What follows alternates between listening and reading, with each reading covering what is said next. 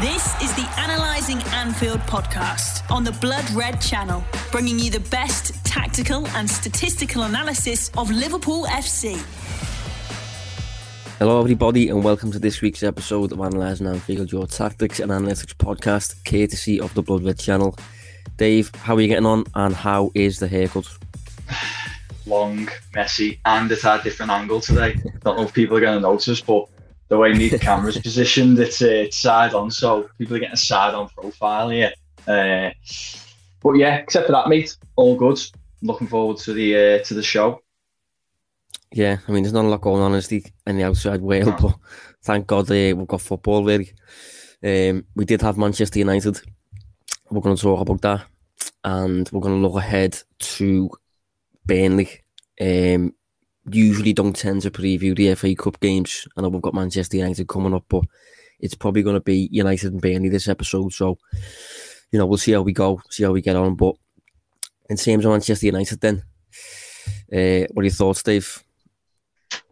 Um, strange, strange game, really. Um, I feel like there was there was moments throughout. Uh, Liverpool started quite well, I thought. Seemed to get in good positions. Uh, had obviously, you know, they had eight shots in the opening 30 minutes, although nothing was really spectacular, was it, in terms of like high quality chances. But they were working themselves into, you know, good positions. But uh, it felt like they lost the grip a little bit of the game the longer it went on, and you'd, you'd probably say United finished stronger. So, yeah, a bit of a strange one. Yeah, um, I think part of the match went for me as expected. Uh, other parts maybe a little bit less. So I thought in the first half an hour specifically, Liverpool were really free flowing. You know, the shackles felt like they were off a little bit. Obviously, Liverpool, Liverpool hadn't previously won a game in three matches, and I think in that period, I think we'd maybe scored one goal. Still haven't scored, but uh, I think the way we went into the game, it just felt a little bit like it just felt a little bit more natural. But then maybe after the half hour period, progressed and we still haven't found a net, maybe then it planted a little bit of a seed in our heads. I mean, if you go into Understat, Dave, and, and check the um, the expected goals timeline, the, the race map, you know, Liverpool are very much the dominant team for about an hour, really, in terms of um, what they've generated on the scoring opportunities side and stuff. And then very late in the match, United end up virtually evening it out with uh, two big chances. But I think in terms of the game, yeah, I, I, I said 1 1 previewing it. Um, can't remember what you said, but it just it, it just went roughly as expected. I thought, apart from you know the first half an hour was Liverpool really really on on the game, I suppose. Hmm. Yeah, so you know they, they started well, and it, it just felt like you know getting into that. It feels like they progressed into the final third quite quite easily. Um, and I, I know some of that ties in with the fact that United sat fairly deep, um, allowed them to do so. But I still thought, you know, Thiago progressed the ball well through the lines, and you know, Robertson, Alexander Arnold were getting touches in the final third. Uh, a, a, lot of the stuff that you you're used to with Liverpool, but there just wasn't that same kind of uh, quickness in the decision making in and around the penalty area. Because even though as I touched on there, there was eight shots in the opening 30 minutes. There was only maybe one or two that felt like a, a good chance. A lot of the times it felt like just kind of snapshots and um, nothing of note, I guess. Um, so yeah, that that's that's basically our team to pan out. To be honest, what you've just said there, if it feels like that's been the case for uh, quite a while now. Like when Liverpool beat when Liverpool beat Crystal Palace seven 0 that was um exactly a month ago, I think, today. I didn't actually realise it was that far, it was that long ago. And, you know, it's been so many games since whereby Liverpool haven't really clicked, I suppose, maybe is the word. And I think what you've just mentioned there in terms of the uh, the scoring opportunities Liverpool generated, the shots. Again, it's it, it felt again like similar to the, the past three games. There's been no real chance where you've thought has to put that away or or that that's that's relatively easy to finish, or you know he had time to shoot there with no pressure on the ball. Every shot that Liverpool seem to be taking lately seems to be pressurised, rushed in a busy area from a tricky angle. It the whole putting putting a shot on a plate ha- isn't really happening of late. No, no, it isn't. And um, you know what I think's interesting. Interesting to see what you say as well. Um, you know, we banging the drum a little bit in the summer, weren't we, about um, how it's important that you start seeing a little bit of evolution for the side because it's been quite sim- the same now for maybe two, two or three years. We, kind of saw Thiago as, as some of that evolution, you know, a player who can progress through the lines with kind of short, precise, or you know, just really precise passing, I guess. Um, but he hasn't been able to play many games so far, has he? Uh, and Liverpool kind of been setting up how they usually do. I know, ironically, they, changed it a little bit in this game, but a lot of sides have had success into Liverpool doing the same thing this year. They've just really, you know, sitting in, uh, trying to nullify, cl- closing the spaces, and it does feel like Liverpool's are struggling with it. You know, it feels like we know teams historically in football tend to create a winning formula and benefit from it, and then it's it's on the other opponents to catch up and try and find a way to stop it, and that's kind of just how football works. Uh, and normally the great side, like United under Ferguson, they tend to just evolve and find new ways. And um, I don't know if if Liverpool just haven't been able to do that so far this season, and that's why they're not able to, you know, re- repeat what they what they've done in the last two years. I think the obvious caveat is the big injuries that are massively upsetting things a little bit, but it's uh, it's interesting to see whether that's what what's happening at the moment. Yeah, the the strange thing though with that is um, it's it, it just doesn't really the approach that has been taken by opponents hasn't really been anything special, and it's been the type of approach that Liverpool have just found breakthroughs through for the past few seasons. Like I think there was a point up until fairly recently at the end of last season, maybe, whereby Liverpool had won something like twenty matches in a row against newly promoted teams. You know the whole the whole shout that Liverpool couldn't really break down a low block was kind of eradicated for a period. I thought that seems to have returned a little bit. I mean, I looked at the after the United game, I looked at the numbers for Liverpool's season across the Premier League only. And I just I tried to look at the past four in isolation almost compared to what everything that came before and there's not a great deal of difference across most of the numbers. Um, you know, the the number of shots, the number of shots that hit the target, maybe um, average distance of the shots taken, I think the expected goals per shot has taken a little bit of a hit. Like expected goals per shot against United was 0.1. Against Newcastle it was 0.1. Against West Brom it was 0.1. And against Southampton it was 0.07. Before that, our average for the season is a little bit higher than that. I think around 0.0, 0.13. There's not a lot in that. Um, but I think if you look at the defensive side of things, there was, there was one specific change in terms of Liverpool's pressing. Um, and I don't think it's specifically Liverpool taking the foot off the gas, but maybe just getting the opportunity to press less, basically.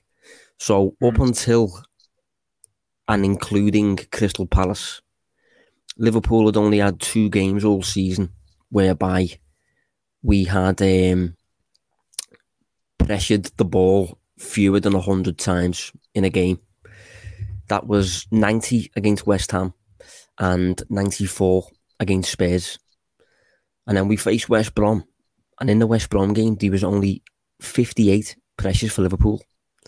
Then we faced Newcastle, 87 pressures. Then we faced Southampton, 86 pressures. So Liverpool's three lowest press counts, if you like, of the season came in a row, and Liverpool didn't win any of them. Against United, it boosted right back up to 147 presses.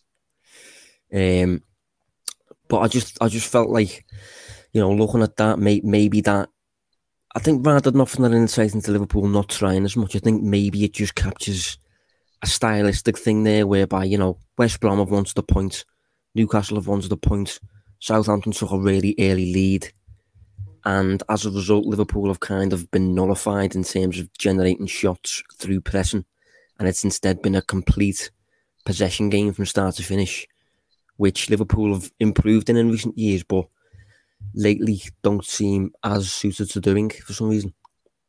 Mm. Yeah, I mean, I was just about to mention it, but you've you've basically finished on the point. I was about to say that a lot of that probably ties into the fact that they've dominated possession, so there's going to be less pressing opportunities, isn't there? But I mean, that kind of tied into the point you were trying to make at the end there, um, which I think is true. I, I did notice yesterday I was doing a piece for the, the Echo. Um, it was a conversation I was having as well, um, just about Liverpool. I was looking in um, at shots because you know, I thought it was quite interesting. Klopp said, didn't he? Um, you know, we always miss chances. This is after the match. He said we always miss chances. Then we'd have another.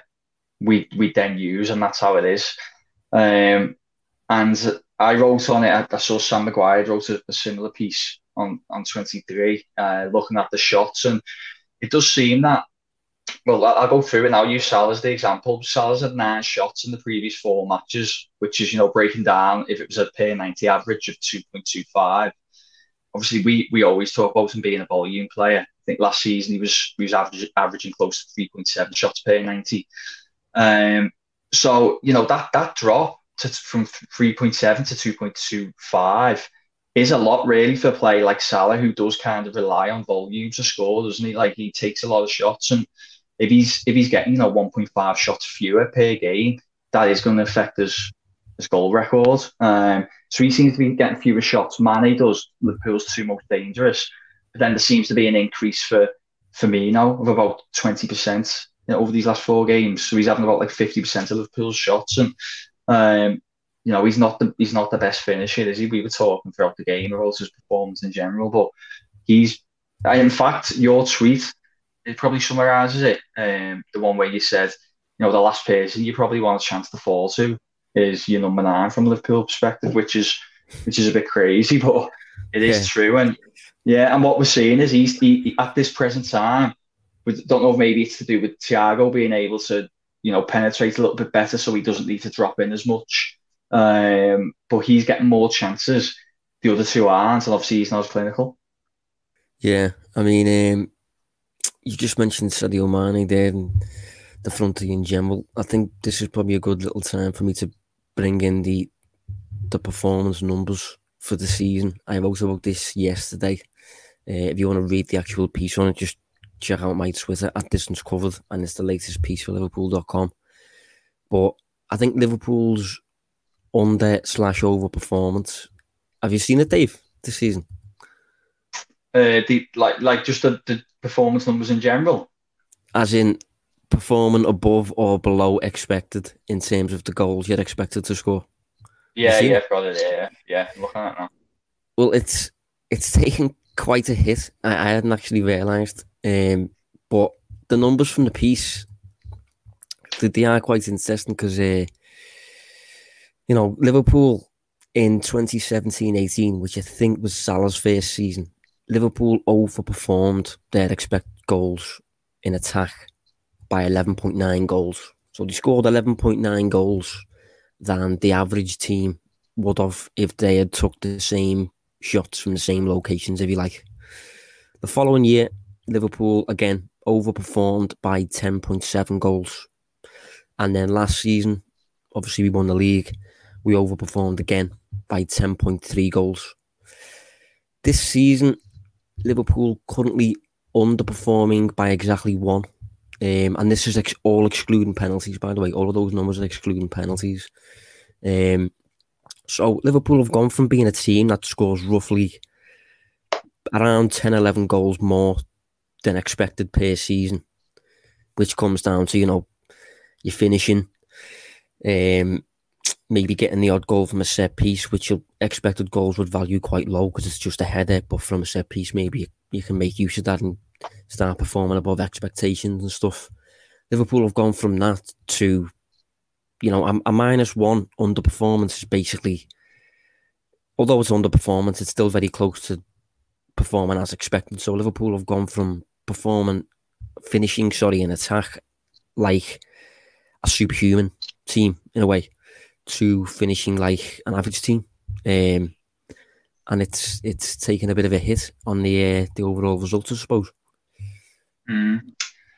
Yeah, yeah. On that point, it does make you think. Obviously, it'll it'll vary from model to model, um, and it's it's really important important to point out how we know XG isn't an exact science. You know, there's plenty of flaws in it, but it's still the best of what we have really. Performance indicator, I guess. And you know, Liverpool did finish about was it something like twenty five points over their expected points last season. Um, I know it was high. Yeah.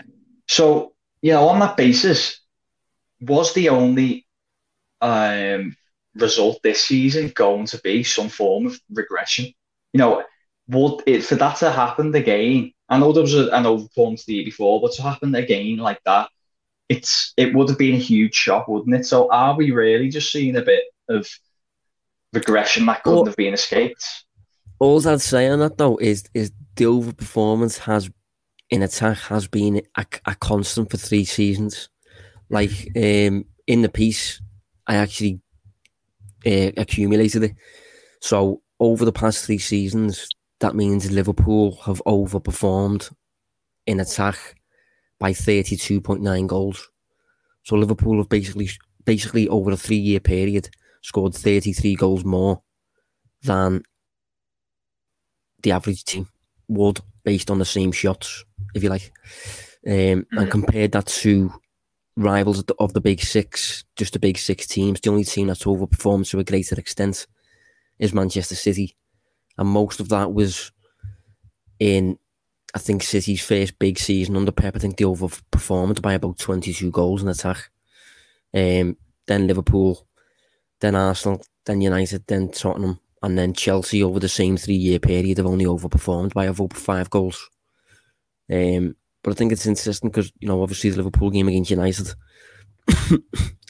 um, the expected goals on the day Liverpool posted one point five, and United posted 0.9. 16 shots for Liverpool to Manchester United's eight. But again, as I said, you know, no goals. So if you're posting an expected goals of 1.5 and you're not scoring, and that happens four weeks in a row, really, you're going to get to a point whereby you're performing below expectations, even though slightly before that, Liverpool managed to bag seven against Crystal Palace from an expected goals of about two and a two and a bit, three maybe.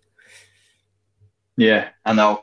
Well, it's um, you know, it's it's quite it's quite interesting, really. It, my my opinion is probably that um, Liverpool, you know, Liverpool are probably, you know, we talk about that overperformance. Me, my opinion is, you know, the way you talk about the regression to the mean. I don't think that the mean is is the uh, the xG number. I don't think the average is what Liverpool are. I think the, the, they're expected to be above average, aren't they? But you're looking maybe not to the level it was last season. Maybe some a middle ground in between. For example, the way it is now, it, it looks horrendous, doesn't it? If you're someone who just focuses on, on goals scored. Obviously, we don't. We look a little bit deeper than that. I'd say, you know, this isn't going to continue. I do believe that Liverpool are going to start scoring goals again. But um, where they, they're, they're probably not as the overperformed they were last season, but they're not kind of where they are either. They're going to kind of be, as it mellows out, somewhere in between, I think, is the, is the best way to summarise that. Anfield on the Blood Red Channel. If you look back at those past three seasons, you you could argue Liverpool are due a bit of a streaky patch on the positive side. Now Liverpool are due a bit of luck, whatever you want to call it, because it's a team that tends to overperform by about 10 goals, and Liverpool are currently underperforming by one. So that tends, and, and if you look at how important underperformance tends to be, just for a bit of perspective on that, the current top six in the Premier League are all over, overperforming in attack, except Liverpool. Um, Spurs overperforming by six, Everton overperforming by 4.9, United overperforming by 3.3, Chelsea 3, and City only just City overperformer by exactly one. Um, so I, I, suppose it's a bit of a hats off to Liverpool that they're still in the top four despite being the only underperforming team when it comes to finishing your shots. But it's just something that's got to turn around relatively quickly because hmm. you, you, you need goals to win the league. It's kind of as simple as that. As you mentioned against Manchester United, all of Liverpool's shots, or big shots at least, fell to Roberto Firmino, who isn't the man for that. I may, maybe you could say. And I think obviously you mentioned earlier about Liverpool developing and stuff like that and moving forward and things. I won't say it. I think if Liverpool have, would have had their usual team plus Thiago plus Jota, you know that's that's a serious outfit, and I think Liverpool have probably got a bit of a lead in the in the division if that's the case. But I think the it's been quite an unfortunate period for the team because injuries have been thrown at Liverpool, and you know the centre back problem, and at the same time now for the first time in about well first time, it looks like the the front three aren't really firing as normal and, and able to get Liverpool out of trouble. So it's kind of um, a multitude of hurdles Liverpool are trying to jump over at the minute. Yeah, I think the uh, the Jota point's really important as well because when we were talking about that needing to freshen up and evolve, that was something big we said that that kind of front line needs to go from three to four. You need cover in each position, so you needed a versatile forward and you need someone clinical. Jota has been perfect. All right, he come in on a on a hot streak, didn't he? And I'm not saying that he was going to score like that consistently because uh, it probably wasn't sustainable, but he, he's still proven that he's going to be a clinical forward. Um, kind of exactly what Liverpool needed, and his in- injury has, has turned out to be massive, hasn't it? Um, huge, in fact. And I think in these tight games, because one thing you will say that the games have been settled one goal either way uh, or draws, haven't they? And just when you need someone to be a little bit more clinical in front of goal, he could have been that person, and he could have turned a, a couple more of these draws into victories, uh, or maybe you know rescued something at Southampton, turning that from a defeat to a loss, and would have just made the record that bit better. Um, so, you know, he he's important to point out because he's been a big miss. Yeah, I mean, what was this better? I think that's one thing we, we, we need to maybe touch upon. Was this a better performance? Does this offer hope? Could this have gone differently? Or was this, it, could you group this with the previous three? Or, um, yeah, I think what's interesting is um, on the back of a few theories of people saying that players were playing a little bit more reserved because of the, you know, trying to support the makeshift centre backs. That's something Liverpool fans have been saying over the past few weeks. I tried to look into it, and what I found, to be honest, just was I don't know if you had a chance to look yourself. A lot of the the kind of individual performances from that game on Sunday were mirrored from the fixture 12 months ago, the one that Liverpool won 2 0. You know, there was similar amount of touches in the attacking third for Robertson and uh, Alexander Arnold. Um, you know, they, seem to progress the same way. Just the key difference seems to be the issue that Liverpool have got at the moment, and that's kind of you know, scoring goals, creating real clinical, uh, clear cut chances. So I think the performance is still all right. I think it's it's not all doom and gloom. I expect things to pick up. United, it was a decent performance because you know they were coming. United come come into that game flying. Really could have been a big statement for them. They would have really wanted to win it. They didn't, uh, and beyond finishing strong, they didn't at, at any point really dominate Liverpool. So that's a positive, but the the lack of goals does tie in with the ongoing issue. I think at the moment. I think aspects certainly improved. I, I liked that Klopp kind of seemed to recognise the issue and started Shaqiri in midfield, and I, I, don't think he'd have done that if Liverpool weren't struggling for goals. I think just kind of adding another player who's got goals on his side and just general threat on his side, I think was a positive. Um, and I do think, in, specifically in the first half, Liverpool did look threatening and stuff like that. I mean, it's easier said than done, creating clear cut opportunities against the Manchester United defence, who it, that is more than willing to to drop quite deep. And I think, unfortunately for Liverpool, I think a defender like Harry Maguire, for example, I think he's actually better suited when he when he's allowed to drop that deep. So mm. I think Maguire was probably better suited to perform against Liverpool like that, as opposed to if if he was going toe to toe with a, maybe a, a lesser opponent. Mm. Um, but you know, was it a good point? Was it a, a moment lost? Was it a, a, lucky escape? Even I mean, I suppose you could even look at that side of things. Um, I think it, in all, it was a decent point. Obviously, you, the way Liverpool are eh, this this modern Liverpool, they want to be winning every game, especially home games, no matter who they play against. That being said, yeah, I think it was a game you definitely didn't want to lose because there's going to be so many banana skins for every team this year that, you know, now Liverpool are in a position where within one game week, they could be back joint top. Uh, obviously, we're, we're forgetting City just for a moment, just for a moment United, but, you know, that closing that gap, they would have closed that gap basically in one game week. So, had they lost, it would have been two game weeks um, at half point into the season. I still think they could, could recover from there, but uh, I think it was a game that you would have liked to win, but just didn't want to lose. Um, so on that basis, I'd probably say is a decent decent point. I think I'd agree, but it's it, it is a tricky one considering the first half dominance that Liverpool had. And then you obviously have to factor in the big chances that United had. I mean, the, the two biggest chances of the game comfortably were mm. Pogba and Fernandes. Um, obviously, they didn't manage to score either of them thanks to Alisson, who again stepped up. But it's just a, yeah. it's, it's it's I suppose it's a tricky situation currently to analyse because Liverpool now I think sit in fourth place in the table, um, which is a little bit scary. but I don't think it'll. Uh, yeah, I don't know. It, it it it just feels like a mad season. I mean, Villa have got like four games in hand and, and, and this sort of stuff, and mm. you know, it's it, it is a bit mental at the minute. But I think we'll leave it there.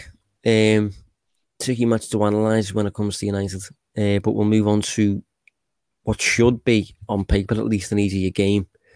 Burnley and Anfield. A uh, few people have got Mo Salah triple captain. um, Two of them sitting on this podcast now. I actually haven't. I've got him captain, but not triple. Um, oh, sorry, yeah, the captain. But yeah. I, I, think when it comes to this game, this is the kind of game you'd expect Liverpool to put to bed fairly comfortably. Even though I think the last time it happened, I think it finished one all. I think I'm right in saying that. Uh, yeah. But yeah, I mean, are Burnley the type of opponents that you want right now in this current situation, or are they a bit of a nightmare, or you know, it's a bit of a tricky one, isn't it? I actually think the, it, it's a it's a bit of a t- tough enough for Liverpool to crack this one because, in fact, it's quite a big game because they haven't won or scored over the last three you know what what Burnley are going to pose tactically um, is Liverpool's kryptonite at the moment a little bit, isn't it? In the sense that you know they'll sit deep, there won't be much ambition to win the game uh, from an attacking point of view. I mean, um, and that they don't concede many goals at all. Like I had a quick look at it, and I think they've been a little bit fortunate to have this record, but they've not conceded more than a single. Sorry, over the since October, they've only conceded more than a single goal in a match once and that was against Manchester City. Um, so, you know, except for that, obviously not picking up many points, don't score a lot of goals, but they, they don't concede a lot. And obviously it, it shows that they're, they're difficult to break down, and that's been Liverpool's biggest issue. So it's uh, it's not the best matchup, I think. Yeah, I mean, you mentioned they don't score too many goals. They're actually the only team in the league at the moment who is still in single figures for the season. I think they've only scored nine. Um, and if you look at goals per match minus penalties, I think penalties are what take Sheffield United above Burnley in the scoring department. I think even if you remove penalties, the only team that have scored fewer than Burnley is Sheffield United. But then, as you mentioned there, you know, on the defensive side, they, they are doing enough, certainly more than Sheffield United are, when it comes to staying in games, keeping clean sheets. Um, and specifically when it comes to Liverpool and finishing and, and all that sort of stuff, putting a chance away, a keeper that you probably don't want to face when that's the case is probably Nick Pope. Um, tends to be quite a good shot stopper. I think he hmm. tends to overperform based on the past couple of seasons. Burnley obviously get plenty of men between the shooter and the goal. Uh, did you write about Nick Pope recently? Yeah, yeah, I did. Um, and I mean, you're basically summarising it really well. He's just a he, he's overperformed in a lot of the metrics, you know, in terms like the prevented goals metrics, and even on you've probably seen Josh, even on uh, FB's metrics or stat StatsBomb. Uh, you know, he's got like the best over performance in terms of XG. Um, he does something. He's really interesting actually, because I was talking about him maybe being a, a top keeper. I think his distribution's untested, um, or maybe isn't good. One of the two. I don't think we can really conclude either way. But in terms of things like uh, shot stopping, he's he's you know performed the best in the league at the moment. And I thought this was dead interesting, Josh, in terms of uh, defensive actions made away from the goal outside the penalty area. Um, only Alisson makes more, so that's the furthest average distance from goal that he makes a defensive action and highest uh, per 90 average of defensive actions made outside the penalty area because that's obviously stuff that you associate with Alisson, with Ederson, kind of these sweeper keepers. And I thought it was quite interesting that Pope showed up well in that metric this season because it kind of says that he might be able to do a job at a high level. Um, but you know, back to this game, yeah, he's, he, looks a really good keeper. And he's not someone you really want to be facing. That defies a bit of logic, that's to be honest, because uh, yeah. I can't I can't think of many instances whereby he he'd have the space even to come outside his box and stuff like that and come far from goal because of how deep Burnley's hands defend. Mm. You know, how, why is he doing that? But it is interesting. Yes, I suppose it's worth looking into further. In fact, um, mm. but yes, Burnley currently seventeenth in the table, and on the attacking side, for expected goals per 90, they're currently 16th. That's excluding penalties. And 17th for shots. So we are kind of facing an attack, at least, that is very much bottom five worst in the league. Um, and if you look at the, the players that Liverpool are going to have to deal with, I think it's going to be interesting in a way because I think Liverpool have dealt with them easily over the past few seasons because of the aerial strength of Matip and Van Dijk. But I think without them too, maybe if you've got to use, I mean, I, think Matt, Nat Phillips will probably play to be honest, because I think one of the few strengths he's got is aerial strength. That's all that the Burnley attack have got. You know, Chris Wood, Ashley Barnes, good in the air, good physical. Um, so it'll be interesting to see if they cause Liverpool more problems than normal without Van Dijk and stuff. But I, I just, I still can't see Burnley scoring. No, it, it, I mean, this could be the game where the floodgates open. Don't get me wrong, you know, because I said that one game uh, where they, they did concede more than one goal. That was against City away. Um, I think the most similar fixture in the Premier League to City away is Liverpool away. Um, so you could well see a repeat of it. The thing is, as well, I imagine Sean Dyche doesn't really look at these fixtures as ones where you're going to pick points up in. You know, he'll be looking at, at matches closer to teams around him, and for that reason, it'll probably filter to the players. And if, if Liverpool manage to get one or two goals in the first half, then you know they might come alive and get the confidence back. So it definitely wouldn't surprise. Put this way, I'd be very shocked if Liverpool didn't win the game. I couldn't imagine Liverpool going another game without a win uh, and without scoring. I just think you'll start seeing things come a little bit back to normal just because how you know at the end of the day you don't become a bad side overnight do you and the form at the moment is is of a bad side and they're not a bad side so for that reason I do expect things to level out again in, in this match to be honest you, you saying that then it's quite a scary thought I haven't actually thought about that if Liverpool go go through another game either A without winning or B without scoring um, you know, if that was to happen again, fifth consecutive game really in the Premier League against another opponent that you've got to beat at Anfield mm. if you're going to win the title. I'm not sure what will what, what I'll start to think then. I mean, I'm I'm already on my way towards questioning whether this is maybe some sort of weird wider problem. I mean, m- most little narratives that arise, most little issues that arise, I'm very uh, I try to be very feet on the ground sort of thing. I don't get carried away um, from week to week. But this is week to week to week to week. this is this is about the fifth week now. So Um, yeah, a little bit more concerned. Uh, so yeah. it, will be uncharted waters, I think, if, if Liverpool don't go back, back to normal to some extent this week. Mm, yeah, yeah, it's getting to that point where it goes from being a minor blip to not crisis, but you, you, you know it starts impacting what can actually happen this season because you know if City carry on winning, I on, think sorry. it would to an extent be a crisis in a way because I think if Liverpool don't win again and teams around them do, then Liverpool will be roughly bang on the halfway point, probably around sixth. Um, yeah, and it, it, it will indicate okay a very a very minor crisis, but relatively speaking, com, com, you know, considering the health that Liverpool have demonstrated for years now, this, this would be, as I said, uncharted waters. I think. Mm. Yeah, so yeah, certainly this, this kind of Klopp era, it was. Um, that's why I just don't expect it to be honest. I'd be, I said, I'd be shocked if the uh, if he didn't manage to get. Uh, I mean, I'm just laughing to myself thinking I'm saying this, but I, through this whole period, when we do a prediction, I've tipped Liverpool to win, and uh, I've had egg on my face each time. But I just, I, you know, maybe don't listen to me from a betting perspective, but I, uh, I do fancy Liverpool to to kind of rectify some of the issues they've had in recent weeks in this game. I mean, I suppose you could you could dumb it down really to a very clear opportunity to to correct everything that you got wrong against West Brom because I think the, the I think the threat and the the problem at hand, if you like, is very similar in terms of the way both teams perform with and without the ball. Obviously, the threat, similar to West Brom for Burnley, is going to be very much aerial, physical, set pieces.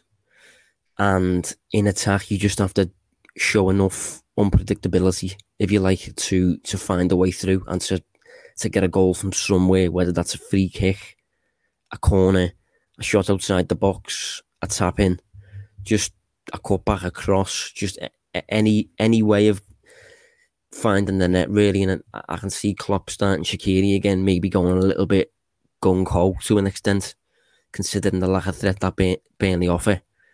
Mm. Uh, just another little note as well. One of the the interesting numbers every season I I find when you look at the corner numbers for teams I've never seen a team so keen to play in swinging crosses than, than Burnley. So if on this match um, Liverpool give away a corner and Burnley don't hit some form of in swinger, I, will be shocked. Mm. Uh, looking at the season so far, Burnley have taken 66 corners, 61 have been in swinging. So they're going to put it on Alisson's on Alisson's head, really, aren't they? And, and, and hope that it kind of bobbles in, which I think incessantly happened a few seasons ago. I think it went in direct yeah. from the corner. Yeah, it did. Uh, there was complaints over the foul, wasn't there? But it did. Uh, it did get given a foul, and, and it was a goal. Um, yeah, and obviously so, yeah, without obviously without Van Dijk and without Matip, it's probably going to be, you know, falling out the sky on the goal line, mm, mm, which is not. I'm not yeah. looking forward to, to be honest. Um, yeah, I know but we'll we'll round up there anyway. So yeah, the, the the fine point now, the fine finishing point. Dave predictions. This is a big one. This. I'm not enjoying these anymore because uh, we had a, when when Liverpool were winning every week, it was easy for us, hundred percent record. Uh, no, I do. Uh, as I said, you know, I've said it a few times. I've had egg on my Facebook. Um, uh, I'm going to go 3 0 and Salah to score two and get an assist because my, uh, my fancy team desperately needs it. I'm going to um, I'm going to go 2 0. I think Liverpool will be okay on the defensive side, keep a clean sheet, unless some form of set piece materialises. I can't see Liverpool conceding from open play though. And I think. I think Klopp will go into this game knowing full well the absolute priority is to get the goals flowing again. And I think he'll kind of brief the players before the game that that they need to basically do everything over the course of 90 minutes to put the ball in the back of the net as many times as they can, really, just to get back to scoring ways because it's not healthy when you're going for the title. You, you need to be scoring goals. It's the most important thing in the game for me. Um, yeah. So, yeah, well, we should be back next week. Uh, hopefully, Liverpool have finally got back to winning and scoring ways, and hopefully, we've climbed back up the table. But Dave, thanks for joining us. Thanks, mate. Thanks, everyone. And thanks for tuning in. See you next week. You've been listening to the Analyzing Anfield podcast on the Blood Red channel.